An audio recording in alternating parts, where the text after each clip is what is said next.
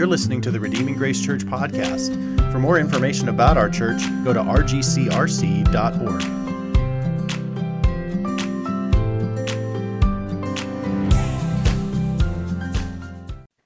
Count it all joy, my brothers, when you meet trials of various kinds, for you know that the testing of your faith produces steadfastness.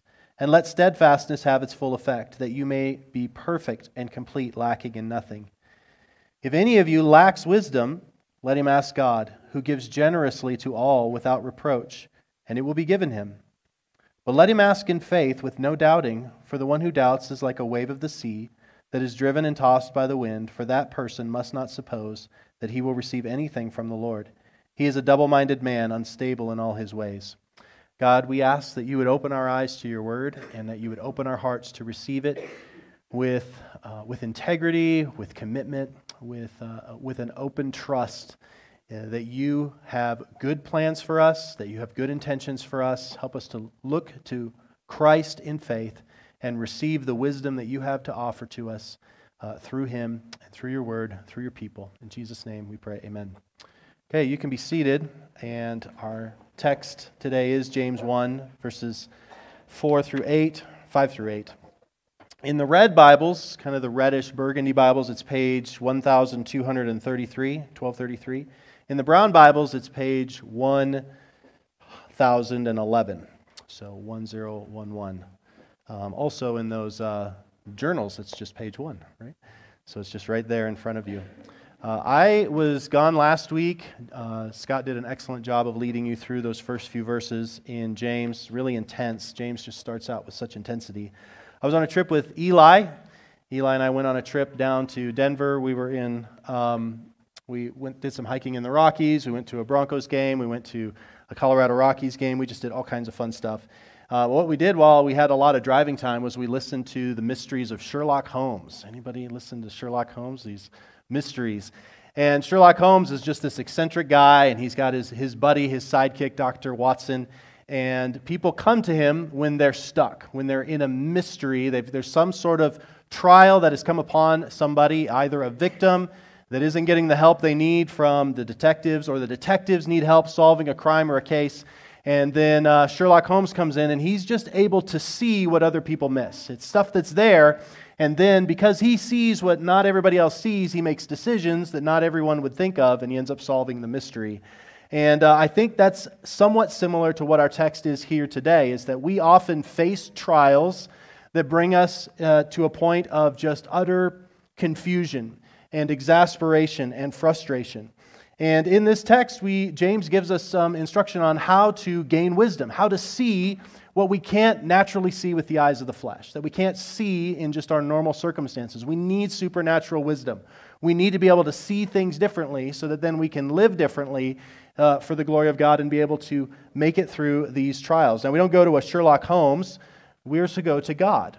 Because in order for trials to have the effect in our lives that God intends, which is steadfastness and, and perseverance, that then leads to, um, to us being perfect, lacking in nothing, uh, we need supernatural wisdom. We need supernatural resources. And what is our part in that? Our part in that is to do what he says here is to, uh, if we lack wisdom, we are to ask of God who gives generously without reproach, and it will be given, and we're to ask in faith. And so that is the process that God uses to make us perfect. That's the promise in chapter or verse 4 is that God will make us perfect through trials uh, if they have their effect. If they have their effect. And he does this interesting thing in verse 4. Oh, I didn't put, uh, I lost my page there. Uh, verse 4, he says, And let steadfast have its full effect, that you may be perfect and complete, lacking in nothing. So, God is committed to our sanctification. God is committed to our glorification. God is committed to our perfection and the means by which he sands off the rough edges, he cleanses the sin, he removes the doubt, is through trials. He does it through trials, and he is committed to your perfection. He is committed to your completion to the point that the end goal will be that you lack nothing. Now, in the meantime, we see in verse 5 if you do lack something, which trials reveal what we lack, don't they? You face a trial, you face a challenge, and all of a sudden you realize that you're not as smart as you thought you were You're not as financially secure as you thought you were. Your relationships maybe weren't as strong as you thought they were. Some trial hits, and all of a sudden, your, the control of your life feels like it's slipping through your hands. And you don't know what to do. And it feels painful, and you just want out of this trial. What do we do? What do we do when we see that the trials are exposing that we do lack wisdom? We're not complete, we're not perfect. Well, James gives us this really sweet reply that we should ask for wisdom. We need wisdom. We need God to help us through this. So, how do we get this wisdom? Well, before I get to that, maybe some trials that maybe are you're experiencing are debilitating pain. That's a trial. Declining business, work, struggling for a job. Maybe aging family members whose health is declining. That's a trial to care for them and to see them going through just the, the decline that human bodies go through. A wayward child is a trial. Miscarriage is a trial. Persecution is a trial. Violence, suicide, addiction, regret from your past, that's a trial. Unemployment, death, disease, gossip, criticism, those are all trials that come at us.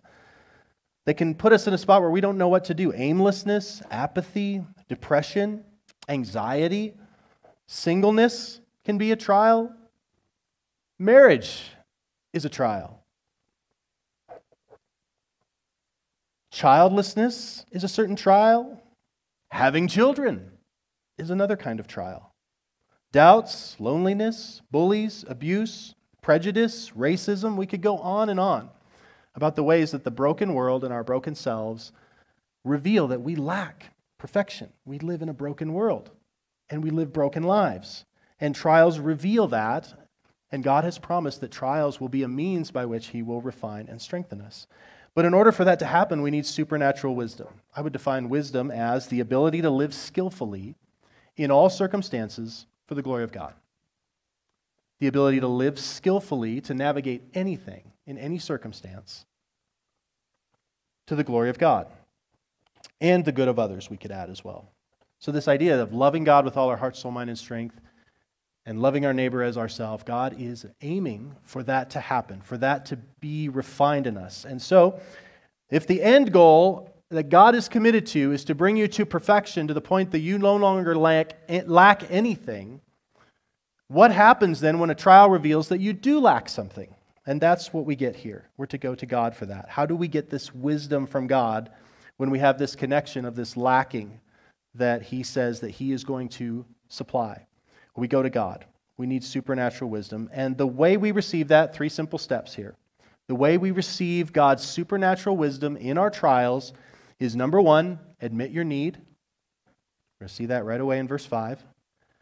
Number two, ask God because He gives generously. And then number three, align your heart. Act, align your heart. Ask in faith. And then he describes a little bit of where the challenges will come to aligning your heart to that. So it's really basically our outline today. Is that if you're in a trial and you need God's wisdom to help navigate it for His glory and for the good of others, admit your need, ask God, and align your heart. Let's just unpack those for a few minutes. First, it's admit your need. Look at James 1, the very first line, okay? if any of you lacks wisdom, and he puts it in the, in the form of a hypothetical, like if you, and the invitation there is for us to examine our hearts. What trials are you going through, and what are they revealing that you lack? He doesn't just hammer us with something harsh here, he invites us to do some introspection, doesn't he? I think the assumption is, is that we all lack wisdom. None of us is perfect. All of us have trials. But he's inviting us very gently to go, hey, Examine your heart, take a moment. Do you lack something? Do you lack something? Trials can be counted as joy when they reveal our need for God. Ecclesiastes says that it's better to be in the house of mourning than at the house of feasting. That there's something about being at a funeral that sort of brings some clarity to what really matters, right? There's something about pain and struggle and death and loss that sort of makes all of the silly things that we spend our time on kind of find their right perspective, right? And so trials reveal that, man, I am not sovereign. I am not as in control as I thought. I don't know as much as I thought I did. And that can actually result in our joy when they reveal our need for God. So that's what James is walking us through here.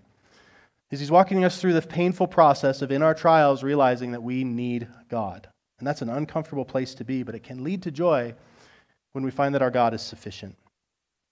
If you don't feel like you need anything, then really God has nothing to offer you. Right? So the invitation here is that if anyone lacks wisdom, meaning that you need to come to a realization that you have needs, that you have a need for God. If you can live in this broken world with your own broken heart and mind and body and think, I think I got it, then you're a fool. You're a fool. And you won't receive God's wisdom. The first prerequisite is to admit that you are not God, you are not sovereign, that you need something from Him, that you lack. And so the very first step is for us to admit our need, especially in trials, admit our need for God and His wisdom. We, think it, we, we see in Mark chapter 10 where a, man, a rich young ruler comes to Jesus and he says, What must I do to inherit eternal life? And Jesus kind of plays along and says, Well, have you kept the law? And he lists off all the things. And, Yep, uh, yep, I've done that, I've done that, I've done that. And Jesus says, One thing you lack sell all you have and come follow me. And the man won't do it. He's unwilling to admit that he has a need. And actually, his wealth is blinding him to his need. And then Jesus says how hard it is for the rich to enter the kingdom because riches can numb, can obscure our need. We can use our resources and our affluence and our own, uh, our own wisdom to sort of numb ourselves to our real need. And one of the great things about trials is they just sort of demolish our sense of self reliance, right? So trials can be for joy when they break down. And Jesus, with great love for this rich young ruler, deconstructed his wealth. But in the end, the idea that he would need Jesus more than wealth was too much for him. We think of Jesus' parable in Luke chapter 18 of the Pharisee and the tax collector. The Pharisee goes up, I thank you that I'm not like other men, like this tax collector, because I have all the spiritual resources I need. God, you are so lucky to have me on your team. I don't need anything from you. And then there's the tax collector who won't even look up to heaven, beating his chest, going, Have mercy on me, a sinner. I have nothing. I need you. And Jesus says, Which one went away justified? Which one went away with, uh, I guess if we can put it in James' language, the wisdom of God, a relationship with God? Well, the one who admitted his need.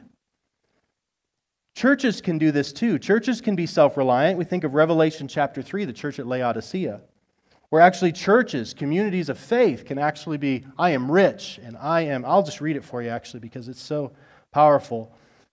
Listen to what Jesus says as he talks to the church at Laodicea.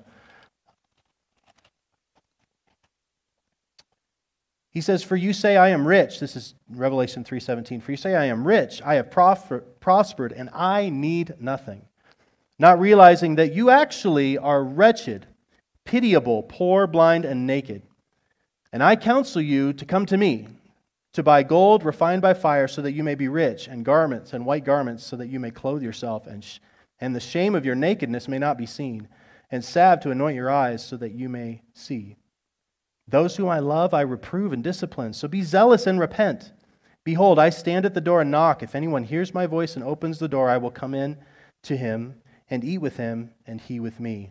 So, this idea of that actually church communities can get to a point where they no longer see their own neediness and they essentially lock Jesus out of their fellowship. Fundamentally, the Christian life is about our need for God. We have to admit our need. So, this invitation here is to acknowledge that in trials at all times, to admit that you need God, you need His wisdom. This sounds so much like what Jesus talked about in the Sermon on the Mount that we looked at just a few months ago. Blessed are the poor in spirit, the needy, for theirs is the kingdom of heaven. Blessed are those who mourn. Mourn presumes loss. You're lacking something, for they shall be comforted. Blessed are the meek, for they shall inherit the earth. Blessed are those who hunger and thirst for righteousness, because they don't have it, right? They have a need, for they will be satisfied. Blessed are the merciful, for they shall receive mercy. They need mercy. Blessed are the pure in heart, for they shall see God. Blessed are the peacemakers, for they shall be called sons of God. Blessed are those who are persecuted for righteousness' sake, for theirs is the kingdom of heaven. And blessed are you when others revile you and persecute you and utter all kinds of evil against you falsely on my account. Rejoice and be glad, for your reward is great in heaven. For so they have persecuted the prophets who were before you. So, just all throughout the scriptures, we have this idea of neediness. Jesus says you can't come to him unless you come to him like a child, dependent. That is the direction of spiritual maturity, and that's also the direction that, that James is inviting us to go. If any of you lacks wisdom, let him ask God. So, number one, we have to admit our need. So, this is the question I would leave you with is do you have a need for God's wisdom? Or are you pretty much good on your own? That's really the first question. Do you see your neediness? Secondly, let's assume that you do. Trials, life, sin, relationships, heartbreak have revealed yes, I need God. I don't know how to do life on my own. I need His wisdom. Number two, this is the last part of verse 5 let him ask God. What a sweet thing. Let him ask God. You can just go to God with that. Freely, openly, just ask. Why? Because he gives generously to all without reproach, and it will be given you. If you complete step one and come to this place of desperate neediness, and you say, Yes, I am way over my head, I don't know how to do this. Congratulations, you're in the beatitude state. Congratulations, you now are in a state of being able to receive what God has for you. We tend to, when we find our need, to go to everything but God, right? When you have a need, you have heartbreak, you have something that's just way over your head, you tend to go to Google. I'll just Google it. YouTube probably has a four minute video on this, right? I got a life hack, some sort of technique that I can use to get me to not, so I can just sort of comfort myself to get out of this tough state. Sometimes we'll go to our doctor or our therapist. Maybe we'll go to weed or to meds, to alcohol, to sex, to pornography. Maybe we'll trust in our money, self help gurus, life coaches, or medicine men. We'll go to anything but God to try to get us out of this situation, right? And James says, no, your first instinct should be to go to God, to ask Him. Why? Because of His disposition. He gives generously to all without reproach, and it will be given to Him. None of those things will satisfy your deep soul need for wisdom. Instead of chastising us, James woos us with the goodness of God. Doesn't shake his finger at us and go, you should ask God because he'll be mad at you if you don't. He woos us with the goodness of God. Why? Why, why should I fight against that, that, that tendency to try to find a solution on my own? Why should I go to God? Because he's so much better than anything else you could go to. He has all the wisdom, all the resources, all the knowledge. He knows you, He loves you, and He will give to you. He's generous to all, and He gives without reproach. Why would He not be the first place we go? Instead of chastising us, James woos us with his, the goodness of God. The confidence and motivation to ask God rests not in your character or your worthiness, but in God's. See that? You don't have to clean yourself up. The point is, you recognize your need and you go to Him in your neediness, in your sin, in your brokenness. You go to Him. You don't clean yourself up to come to Him. His desire is to meet you where you are, and He wants to. We see God's eagerness to do this. We get two terms here He gives generously, and He gives without reproach. Giving generously means that without dividing. So God doesn't like look at his bank account and what's the minimum amount of wisdom I could give him. It's like, no, I give my whole self to you. God isn't budgeting his wisdom, he's giving it generously. He doesn't look at you in your, in your situation and go, you know what? They really only deserve a little bit of wisdom. No, he doesn't do that. He doesn't do that at all. He gives generously without dividing. Literally, the Greek, it's without folding. Doesn't fold it in half and then give it to you. He gives it generously. He gives all of it that you will want that you will take. The second thing it says is that he's without reproach. He gives without reproach. which has the idea of he's not frustrated that you came and asked him again. He's not prejudiced. He doesn't size up the equation and go, I gave you wisdom last time, you blew it off, now I'm not going to give you so much. He doesn't do that. He doesn't chastise you for needing his wisdom. He doesn't reproach you. He's not like me when my kids ask me for the 15th time for, a, for ice cream or popcorn or whatever. He's like, no, every time, every time. He's never tired of you and your need for him. This reminds us so much of what Jesus says in Luke 11, 9 through 13. He says, I tell you, ask and it will be given to you, seek and you will find, knock and it will be open to you. For everyone who asks receives, and the one who seeks finds, and the one who knocks it will be opened. Then he talks about the why. Because what father, if his son asked for a fish, instead of a fish, gave him a serpent? And if he asked for an egg, will give him a scorpion? You then, who are evil, if you know how to give good gifts to your children, how much more will your heavenly Father give the Holy Spirit to those who ask him? And again, we're going to see in James, I think, a connection between wisdom and the Holy Spirit. The fruits of wisdom look a lot like the fruits of the Spirit. So, what's amazing is that when we acknowledge our need and we come to God, God gives us Himself. He gives wisdom, but He doesn't give wisdom as sort of like just this body of content downloaded into your brain. He actually comes and lives inside you by the Holy Spirit and holds you by the hand. It's the difference between me calling my dad and saying I have a leak under the sink, leak under the sink, and he walking me through it on the phone. That would be great but saying, No, I'll come over and let's fix it. That's what's being described here is that God will Himself come and walk with you.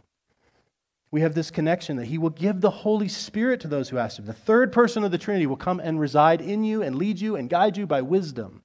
He comes and walks you by the hand. He doesn't just give you some facts and says, figure it out yourself. No, I will live and reside in you. So, this connection between wisdom and the Holy Spirit but also, there's a connection between the wisdom that God gives and Jesus himself. Look at 1 Corinthians 1 21 through 24. For since in the wisdom of God, the world does not know God through wisdom, it pleased God through the folly of what we preach to save those who believe. For Jews demand signs and Greeks seek wisdom, but we preach Christ crucified, a stumbling block to Jews and a folly to Gentiles. They just don't get it.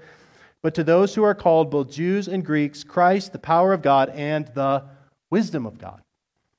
So when trials bring us to a point of need and we need to ask God for guidance and wisdom and knowledge, He doesn't just give us data, He gives us Himself. He gives us the Son, He gives us the Spirit. Is that not amazing? Trials result in joy when they drive you to receiving God for yourself, to lead and to guide you. So, this cry for wisdom is ultimately a cry for God. I need God. I don't just need life hacks or pithy little statements. Those can be helpful and used of God, but I need God. And God is willing, when we come and ask Him in our neediness, to give us Christ, to give us the Holy Spirit, to give us Himself as a Father, and then to lead and guide us. Not in a distance, but close. Let me come walk with you. Let's walk through this trial together. It's not just that I need more facts that can be helpful, but I need God Himself to walk me through with wisdom. So the question in point two is after realizing your need for God, will you go to Him? Abandon all the other things. Those might be helpful, but only in, in so much as you ask God first. My ultimate need in any and every circumstance is more of God. Then, number three, align your heart. Here's what he says Ask, but ask in this way align your heart. James 1 6. But let him ask in faith. So here's the condition in faith God is unbelievably generous to those that are in faith, asking in faith. Faith in what? What are we supposed to put our faith in? What's the point here? What are we supposed to be putting our faith in? I think three things. One, God's favorable disposition towards me. God's favorable disposition towards me if I'm trusting in Christ. That God is going to do what He promised, use my trials to bring about perfection and completion. And when I'm not seeing that happen, I can go to Him knowing that He's going to give me wisdom to then be able to see what He's doing and to sustain and to let that happen.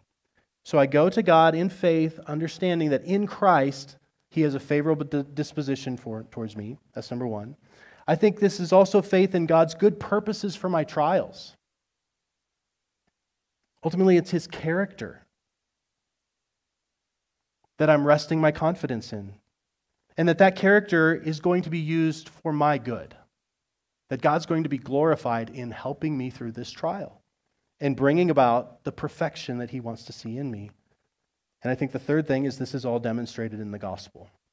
If you would, just take a moment and look at Romans chapter 8. I think Romans 8 just unpacks this theme so much. I'm just going to read a big chunk of it because it really doesn't need any other explanation. Look at verse 18. You read the whole thing, but let me just read from verse 18 for a while here. this idea of this asking in faith, in God's good purposes, God's good disposition towards me in Christ. Listen to this. For I consider that the sufferings of this present time are not worth comparing with the glory that is to be revealed in us. That's what I'm putting my faith in, is the God who will do that. For the creation waits with eager, eager, either longing for the revealing of the sons of God. For the creation was subjected to futility, not willingly, but because of him who subjected it in hope, that the creation itself will be set free from the bondage to corruption. Not only, um, skip down to verse 3, not only the creation, but we ourselves who have the first fruits of the Spirit groan inwardly. We're crying out for wisdom because we lack it. We groan inwardly as we wait eagerly for the adoption as sons, the redemption of our bodies. For in this hope we were saved. Not hope that is seen, hope that is seen is not hope, for who hopes for what he sees? But if we hope for what we do not see, we wait for it with patience. Likewise, the Spirit helps us in our weakness, in our need. We do not know what we ought to pray for, but the Holy Spirit Himself intercedes for us with grumblings too deep for words. And He who searches the heart knows the mind of the Spirit. The mind and the Spirit intercedes for the saints according to the will of God. Skip down to verse 29. For those whom he foreknew, he predestined to be conformed to the image of his Son, in order that he might be the firstborn among many brothers. And those whom he predestined, he also called. Those he called, he also justified. And those he justified, he also glorified. Skipped over 28, I shouldn't have. We know that those who love God, all things work together for good, for those who have been called according to his purpose. Down to 31, what shall we say then? If God is for us, who can be against us? He who did not spare his own son, but gave him up for us all, how will he not graciously give us all things, like wisdom? Knowing all these things we are more than conquerors, verse 37, through him who loved us. For I am sure that neither death nor life, listen to the trials here, death nor life, angels nor rulers, nor things present, nor things to come, nor powers, nor height nor depth, nor anything else in all creation will be able to separate us from the love of God in Christ Jesus our Lord. That's what we put our faith in, is the God who has demonstrated his love and his good purposes for us in Christ. You could go to Hebrews chapter 11 and talk about how people in faith trusted in the promises and character of God, and he walked them through. Some of them, it worked out great, some of them not so great, but they're all in faith, receiving the promises of God. So the bottom line is, is have you put your faith in God through the gospel of Jesus Christ? Have you admitted your sinful state before a holy God? And then looking at Jesus, seeing that he is the Son of God who came who died on the cross for your sins, rose again for your justification, is seated at the right hand, and now offers you forgiveness of your sins, access to wisdom, an eternal life with God, and the Holy Spirit Himself coming to live inside you. That is what in faith means here. Is this idea of embracing the gospel of Jesus Christ and now entering into this relationship with God, whereby He now resides in you and guides you through wisdom. Now all of your trials are going to be used for good. You can have that guarantee. Let him ask in faith faith in God through the gospel of Jesus Christ. Which leaves us with one big challenge our own doubting double mindedness. Look at what he says in verse 6, B through 8. We're to ask in faith with no doubting, for the one who doubts is like a wave of the sea that is driven and tossed by the wind. That person must not suppose that he will receive anything from the Lord, for he is double minded, unstable in all his ways. So, what's really going on in life is the problem is not the trials, as tragic as they may be. The fundamental challenge is not other people. The fundamental challenge is not God. The fundamental challenge is my own heart. My own heart. In trials, my heart doubts God's goodness, right? In trials, my heart doubts God's disposition towards me. And maybe God just hates me. In trials, my heart, my heart doubts God's purposes and power. Like, is he really going to accomplish what he said he's going to accomplish? And part of the perfection is to help drive and purge that doubting, that double mindedness from us. So when we find that, we just go back to verse 5 again. Ask God for wisdom. If you're struggling with doubts and double mindedness, go back to verse 5. Ask God for wisdom. Admit your lack. Admit your doubt. Admit your double mindedness. And this process continues. This is not a one time thing, this is an all of life thing. That as we struggle, we go to God for wisdom, and He gradually, slowly refines us through trials and challenges. Remember those two key words about God? He gives generously and He gives without reproach. There seems to be a connection here between the two words that are described, the, describing the doubting, double minded er, person. no doubting is the word in Greek diakrino, which means two judgments. This is not, I don't think, talking about the kind of doubt which is just this humble struggle of weak faith. Jude 22 tells us that we should have mercy on those who doubt. We should be gentle with those who struggle with legitimate doubts. Even in Mark 9, there's a man with a demon possessed son that comes to Jesus. And he says, Jesus, if you can heal him, please do so. And Jesus says, If you can, all things are possible for him who believes. Immediately, the father of the child cried out, I believe, help my unbelief, which is James 1 5. I'm lacking in some faith, God, but with the faith I have, I'm trusting you. And then Jesus heals the boy. This is not a call for us to have perfect faith. This is a call for us to have true faith a genuine faith. No, I think that what he is saying, the no doubting here, is a prideful rendering of judgment on God. This idea of like, I'm going to stand back here and God go, God, you give me some wisdom, and then I'll decide whether or not I'm going to take your advice. That's the kind of doubting, I think, di- diakrino, judging. I'm going to judge God's wisdom. So I'm going to ask for it, but then I'm hedging my bets. And if I don't approve of God's wisdom, if, I'm not, if I don't approve, if he doesn't come through the way I expect him to, that's the kind of doubting that seems to be described here. Is one who is pridefully rendering judgment on God, hesitating. Sort of, you give it to me and then I'll decide, God, whether or not I am going to implement it. That person is double minded because they think that they know better than God. One commentator put it this way the person who is thoroughly persuaded that if he asks God, he shall receive, who is not thoroughly persuaded in God's character, he's doubting in this way, he resembles a wave of a sea, and in a state of continual agitation, like that just never settled in their hearts. Because they're always kind of judging God, and they're kind of, when things are good, I think God likes me. When things are not bad or not good, then then I'm kind of like doubting God. Like this, there's just this unsettledness that's talked about like a wave. There's rising in hope and sinking in despair, just constantly. One pastor put it this way a wave of the sea is without rest, and so is the doubter. A wave of the sea is unstable, just like the doubter. The wave of the sea is driven by the winds, and so is the doubter. The wave of, wave of the sea is capable of great destruction, and so is the doubter. We think of back in the Gospels where Jesus' disciples are, he's sleeping in the boat, and the boat's tossing all over the place. And they're like, Jesus, we're about to die. And he wakes up and says, Where is your faith? Why did you doubt? These waves just tossed you all over the place. You thought that was more real than the Jesus in the boat. Peter steps out on the water. And as long as he's looking at Jesus, he's fine. But then when he takes his eyes off of Jesus and starts to calculate in his own strength how he's going to navigate the waves, he sinks. Why did you doubt? Where'd your faith go? You began to trust in yourself and then you sank. When you just listened to my call and simply followed me, you were doing, you were living a miracle.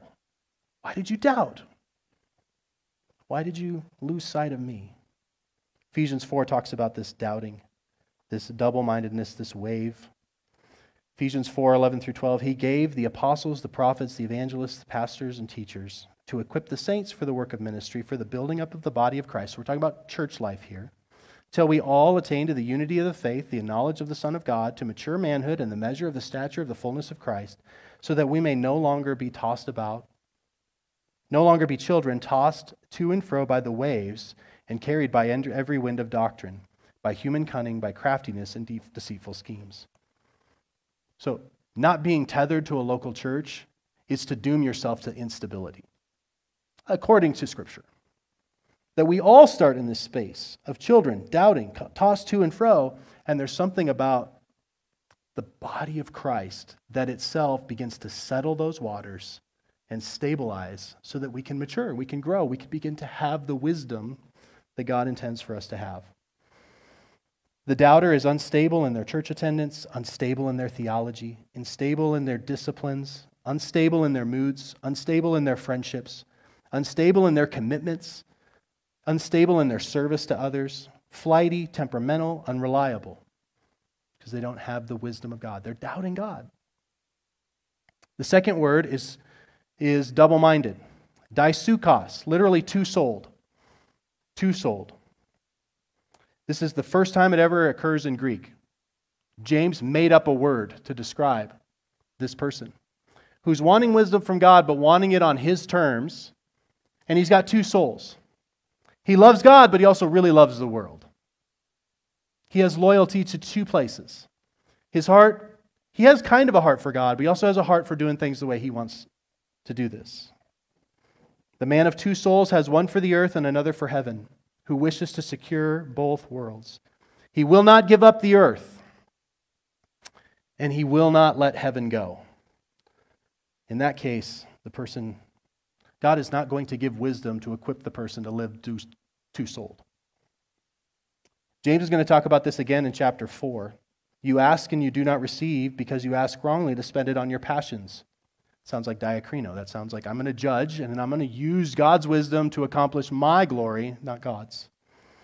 You adulterous people, two souled, you have double loyalties. You're not faithful to God. You're cheating on God with the world. You adulterous people. You're two souled.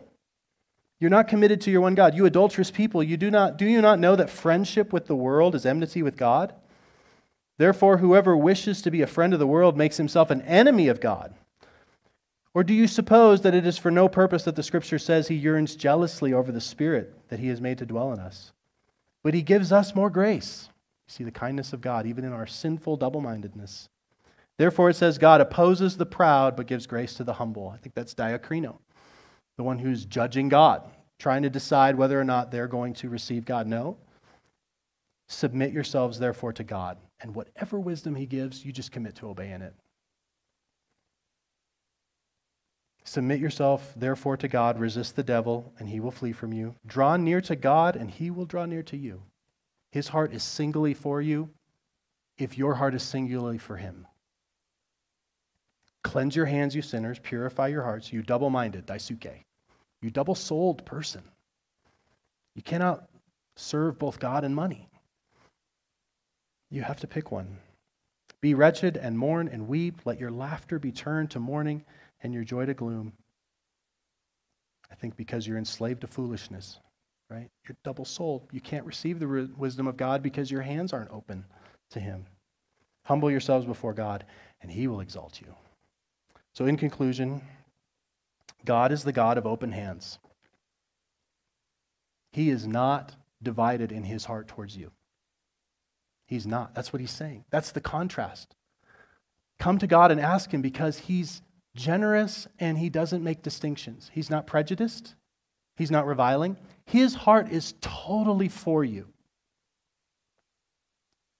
You come to him with your heart totally towards him and receive whatever his open hands give you, receive it with open hands, without sorting out what you will and won't receive from him, as if you knew better than God what you need. Don't do that. God is the God of open hands. Will you receive with open hands whatever it is that he says? I think it's important to remember that God uses means. This is not just a passive download. I just ask God and I just sort of like sit there and do nothing. No, we're called to do something, and I think that the scriptures teach us pretty clearly that there's a couple places where God puts his wisdom. That when you ask for wisdom, he's going to have you pursue a couple of things. Let me just list two, I could list many. One is one of the means that God will send you to when you pray for wisdom, he'll send you to two things. One, he'll send you to his scriptures.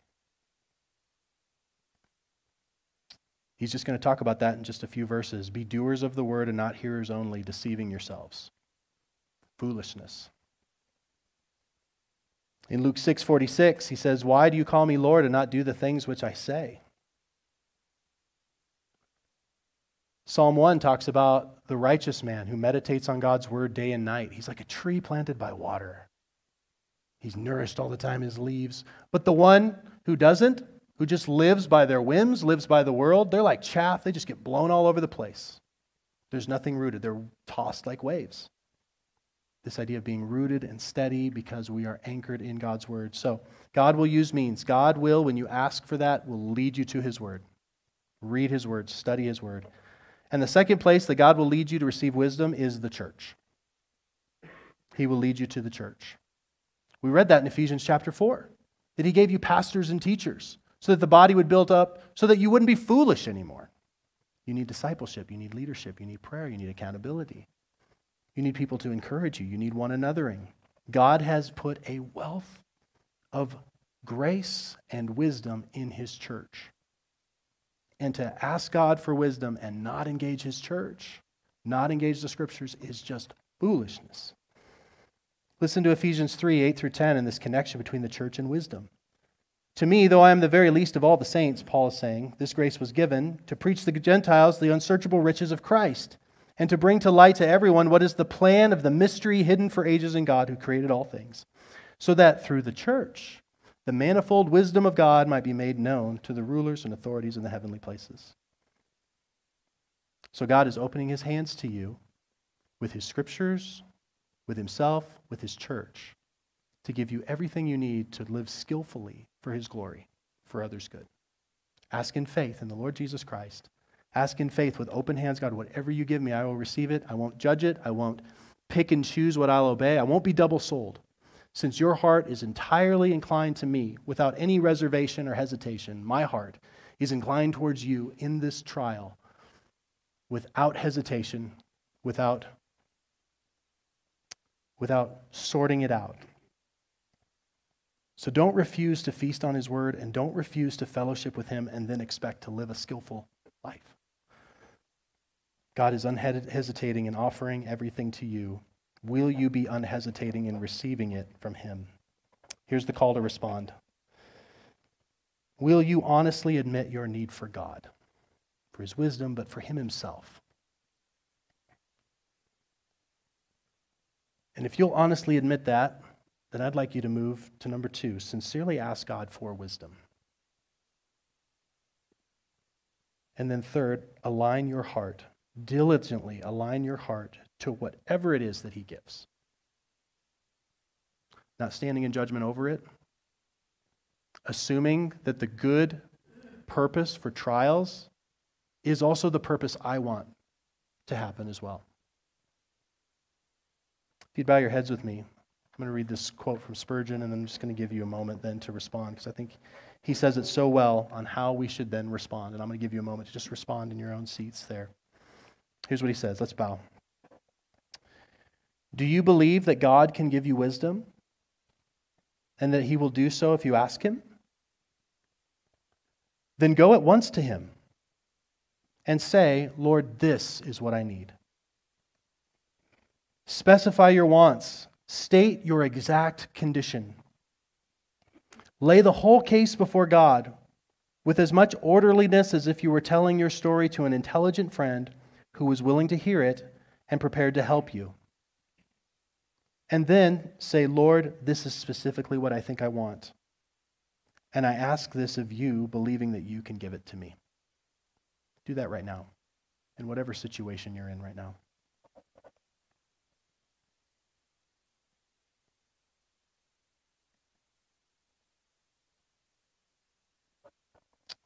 Oh God, we come to you and we take stock of our life, we pause and we think, and we realize just how much we lack physical things, spiritual things, emotional things, relational things.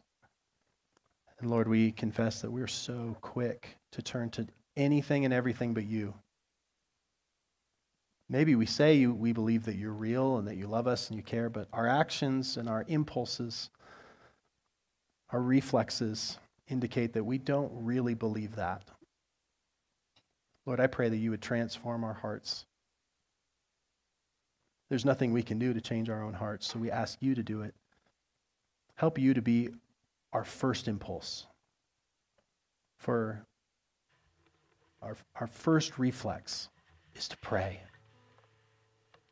Whether that's in conversations with each other, whether that's on our drive to and from work, whether that's in conversations with our own kids.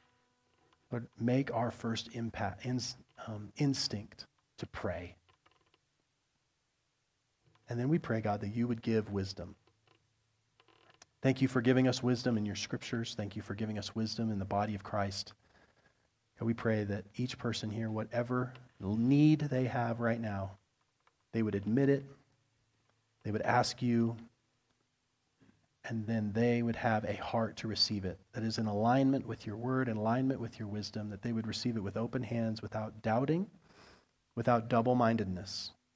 Help us do that. We can't do that in our own strength. So we ask you to help us do what you command us to do.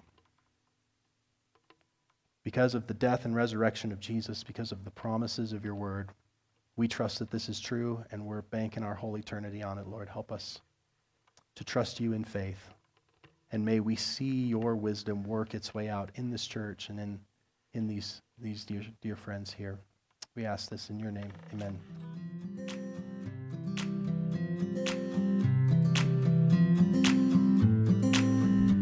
Thank you for listening to the Redeeming Grace Church podcast. For more information about our church, go to rgcrc.org.